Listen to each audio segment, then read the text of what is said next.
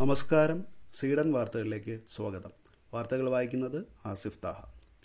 ബാലസമാധാന നിയമം നടപ്പിലാക്കി അഞ്ച് മാസത്തിനുള്ളിൽ മൂവായിരത്തിലധികം കേസുകൾ. രണ്ടായിരത്തി ഇരുപത്തൊന്ന് ജൂലൈ ഒന്നിന് വന്ന പുതിയ നിയമം കുട്ടികളെ ഗാർഹിക പീഡനം കാണാൻ അനുവദിക്കുന്നത് കുറ്റകരമാക്കി. ഇതിനർത്ഥം കുട്ടിയുടെ മുന്നിൽ വെച്ച് മറ്റൊരു രക്ഷിതാവിനെ അടിക്കുന്ന മാതാപിതാക്കളോ മറ്റടുത്ത ബന്ധുവോ ആക്രമണത്തിനും കുട്ടിയുടെ സമാധാനത്തിനും കുറ്റക്കാരനാണ്.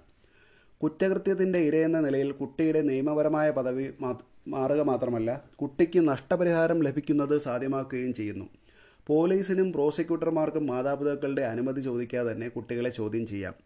ജൂലൈ ഇരുപത്തൊമ്പതിനാണ് ബാലസമാധാന കേസിൽ ആദ്യ വിധി വന്നത്. അതിനുശേഷം അറുപതോളം ശിക്ഷകൾ ഉണ്ടായിട്ടുണ്ട്. അതിൽ നാൽപ്പതോളം തടവ് ശിക്ഷകളും ഉൾപ്പെടുന്നു.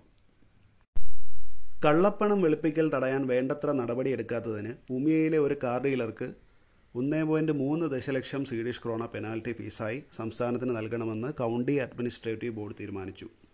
രണ്ടായിരത്തി പതിനെട്ട് ജൂണിനും രണ്ടായിരത്തി ഇരുപത് ജൂലൈക്കുമിടയിൽ കള്ളപ്പണം വെളുപ്പിക്കലിനും തീവ്രവാദ ധനസഹായത്തിനും എതിരായ നടപടികളെക്കുറിച്ചുള്ള നിയന്ത്രണങ്ങളിലെ വ്യവസ്ഥകൾ ഉമിയയിലെ കാർ ഡീലർ പാലിക്കുന്നില്ലെന്ന് കൗണ്ടി അഡ്മിനിസ്ട്രേറ്റീവ് ബോർഡ് വിലയിരുത്തി.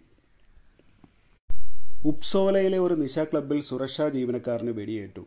സെൻട്രൽ ഉപ്സാലയിലാണ് നിശാ ക്ലബ്ബിൽ സുരക്ഷാ ജീവനക്കാരന്റെ കാലിൽ വെടിയേറ്റത്. ഒരാളെ പോലീസ് കസ്റ്റഡിയിലെടുത്തിട്ടുണ്ട്.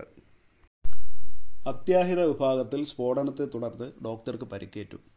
വാർണാമോ ആശുപത്രിയിലെ അത്യാഹിത വിഭാഗത്തിലുണ്ടായ സ്ഫോടനവുമായി ബന്ധപ്പെട്ടാണ് മുപ്പത്തഞ്ച് വയസ്സുള്ള ഡോക്ടർക്ക് പരിക്കേറ്റത്.